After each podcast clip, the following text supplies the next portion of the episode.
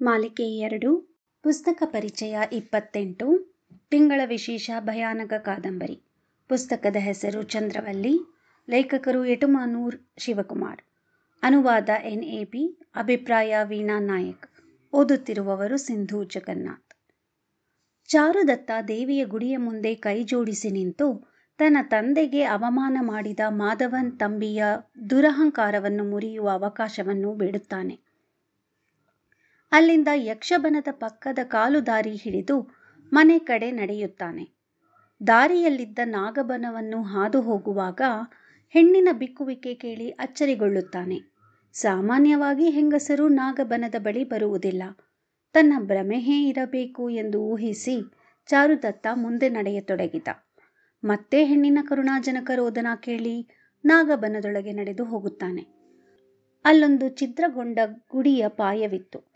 ಆ ಪಾಯದ ಕಡೆಯಿಂದ ಮತ್ತೆ ಹೆಣ್ಣಿನ ಬಿಕ್ಕುವಿಕೆ ಕೇಳಿಸುತ್ತದೆ. ಚಾರುದತ್ತ ಅದನ್ನು ಕೇಳಿ ನಿಂತಲ್ಲೇ ಕಂಪಿಸಿದ. ಆ ಹಾಳು ಬಿದ್ದ ಪಾಯದ ಮಧ್ಯದಲ್ಲಿದ್ದ ಮರವು ದುಷ್ಟಶಕ್ತಿಗಳ ಆವಾಸ್ಥಾನವೆಂದು ಅವನಿಗೆ ನೆನಪಾಗುತ್ತದೆ. ಅಷ್ಟರಲ್ಲಿ ಅವನ ಕಾಲಿಗೊಂದು ವಸ್ತು ತಾಗಿ ಅಲ್ಲೇ ಗಿರಿಕಿ ಹೊಡೆಯುತ್ತದೆ. ಅದೊಂದು ಪುಟಾಣಿ ಮಣ್ಣಿನ ಕೊಡ. ಅದರ ಬಾಯಿಗೆ ತಾಮ್ರದ ತಗಡಿನ ಬಿಗಿ ಮುಚ್ಚುಳವಿತ್ತು. ಅದನ್ನೆತ್ತಿಕೊಂಡು ಮನೆಗೆ ನಡೆದ ಚಾರುದತ್ತ ತನ್ನ ತಂಗಿ ಸೀತಾಲಕ್ಷ್ಮಿಯ ಕೈಗೆ ಅದನ್ನು ಕೊಟ್ಟು ತನ್ನ ಕೋಣೆಯಲ್ಲಿಡಲು ಹೇಳಿ ಸ್ನಾನಕ್ಕೆ ಹೋಗುತ್ತಾನೆ. ಅಣ್ಣನ ಕೋಣೆಯ ಬೀಗ ತೆಗೆದು ಅವನು ಶಿಲೆಯಲ್ಲಿ ಕಡೆದಿಟ್ಟಿದ್ದ ಸುಂದರ ಹೆಣ್ಣಿನ ವಿಗ್ರಹವನ್ನು ನೋಡುತ್ತಿದ್ದಂತೆಯೇ ಅಚ್ಚರಿಗೊಂಡ ಸೀತಾಲಕ್ಷ್ಮಿಯ ಕೈಯಿಂದ ಮಣ್ಣಿನ ಕೊಡ ತಾನಾಗಿಯೇ ಕೆಳಗೆ ಬಿದ್ದು ಒಡೆಯುತ್ತದೆ. ಒಡೆದ ಮಣ್ಣಿನ ಕೊಡದಿಂದ ಸಣ್ಣ ಸುಳಿಗಾಳಿಯೊಂದು ಮೇಲೆತ್ತು ಹೋಗಿ ಆ ಪ್ರತಿಮೆಗೆ ಮೂರು ಸಲ ಪ್ರದಕ್ಷಿಣೆ ಮಾಡಿ ಆ ಪ್ರತಿಮೆಯಲ್ಲೇ ಲೀನವಾಗುತ್ತದೆ. ಅದನ್ನು ಗಮನಿಸದ ಸೀತಾಲಕ್ಷ್ಮಿ ತನ್ನೆದುರಿಗಿರುವ ಪ್ರತಿಮೆಯ ಕಣ್ರೆಪ್ಪೆಗಳು ಒಂದು ಸಲ ಮುಚ್ಚಿಕೊಂಡಿದ್ದನ್ನು ನೋಡಲೇ ಇಲ್ಲ. ದೇವನಾರಾಯಣ್ ನಂಬೂದರಿಯ ಮಗ ಚಾರುದತ್ತ ಅದ್ಭುತ ಶಿಲ್ಪಿ. ತಮ್ಮೊಳಗೆ ಹಳೆಯ ಹಗೆತನವಿದ್ದರೂ ಮರೆತು ಮಾಧವನ್ ತಂಬಿಯ ಎರಡನೆಯ ಮಗ ರಾಮಭದ್ರನ ಇಚ್ಛೆಯಂತೆ ತೊಂಬತ್ತು ದಿನಗಳಲ್ಲಿ ಸುಂದರ ಶಿಲ್ಪಸುಂದರಿಯನ್ನು ಕಡೆದಿಟ್ಟಿದ್ದ. ಪ್ರತಿಮೆಯನ್ನು ಹಸ್ತಾಂತರಿಸುವ ಮೊದಲು ಸಂಪ್ರದಾಯದಂತೆ ಶಿಲ್ಪಸುಂದರಿಯ ಹಣೆಗೆ ತಿಲಕವಿಟ್ಟು ಚಾರುದತ್ತ ಆ ನಿರ್ಜೀವ ಶಿಲಾಮೂರ್ತಿಯನ್ನು ಚಾರುಲತಾ ಎಂದು ಕರೆದ. ತನಗೆ ಪುನರ್ಜನ್ಮ ಕೊಟ್ಟ ಚಾರುದತ್ತನಿಗೆ ಅವನು ಸ್ಮರಿಸಿದಾಗಲೆಲ್ಲ ಬಳಿಗೆ ಬಂದು ಸಹಾಯ ಮಾಡುವೆನೆಂದು ಆಶ್ವಾಸನೆ ನೀಡಿದ ಚಾರುಲತಾಳ ಪ್ರತಿಮೆ ರಾಮಭದ್ರ ತಂಬಿಯ ಚಿನ್ನದಂಗಡಿಗೆ ಸಾಗಿಸಲ್ಪಡುತ್ತದೆ. ಮಗನ ಚಿನ್ನದಂಗಡಿಯಲ್ಲಿ ವಿಗ್ರಹವನ್ನು ನೋಡಿದ ಮಾಧವನ್ ತಂಬಿ ಅದರ ಬಗ್ಗೆ ಏನೂ ಹೇಳದೆ ಮನೆಗೆ ಹಿಂದಿರುಗುತ್ತಾನೆ. ರಾತ್ರಿ ಮಗ ಬಂದೊಡನೆ ಮರುದಿನದಿಂದ ಆ ಪುತ್ಥಳಿ ಅಂಗಡಿಯಲ್ಲಿ ಇರಬಾರದು. ಅದನ್ನು ಸಮುದ್ರಕ್ಕೆ ಎಸೆದರೂ ಸರಿ ಎಂದು ಸುಗ್ರೀವಾಜ್ಞೆ ಹೊರಡಿಸುತ್ತಾನೆ.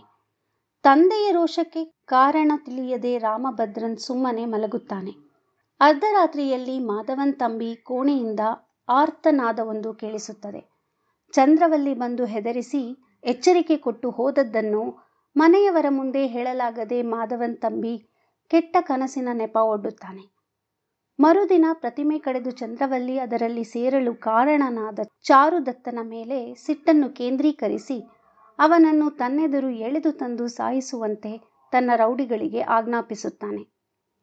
ಚಾರುದತ್ತನನ್ನು ತಂಬಿಯ ಮನೆಯ ಬಳಿ ಇರುವ ಔಟ್ಹೌಸ್ ಒಳಗೆ ಎಳೆದುಕೊಂಡು ಹೋದ ರೌಡಿಗಳು ಅಲ್ಲಿದ್ದ ಅದೃಶ್ಯ ಶಕ್ತಿಯ ಕಲ್ಲಿನೇಟುಗಳಿಂದ ಸೋತು ಸೊಪ್ಪಾದಾಗ ಮಾಧವನ್ ತಂಬಿ ಪೊಲೀಸರಿಗೆ ಫೋನ್ ಮಾಡಲು ಪ್ರಯತ್ನಿಸುತ್ತಾನೆ.